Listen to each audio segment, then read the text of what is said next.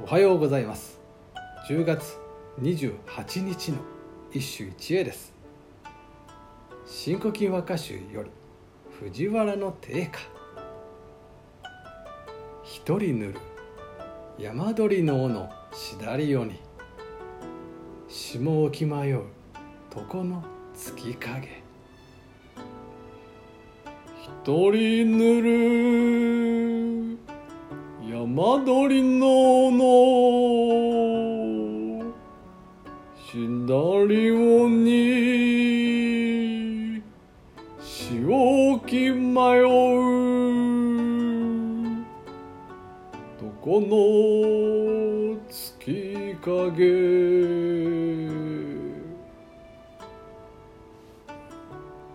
新古今的シュルレアリズムの極点がこの歌。かもしれない。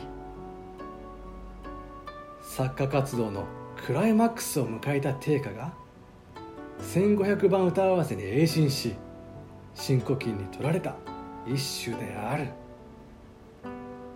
つがいと離れて一人寝る山鳥の長くしだれる尾に霜が置いているかのように床に月影がさしている。言うまでもなく人まろの百人一首の歌。足引きの山鳥の尾のしだりを長々しを一人かもねこの本歌取りである。この二つの歌の最大の違いは上の句と下の句をつなぐ助詞にある。人丸は「の」として助言葉で連絡するが？定家は「二の字を置いて一句に統合する。つまり定家の歌は助言葉。つまり比喩としてはならない。対を媒介とした孤独のモンタージュ。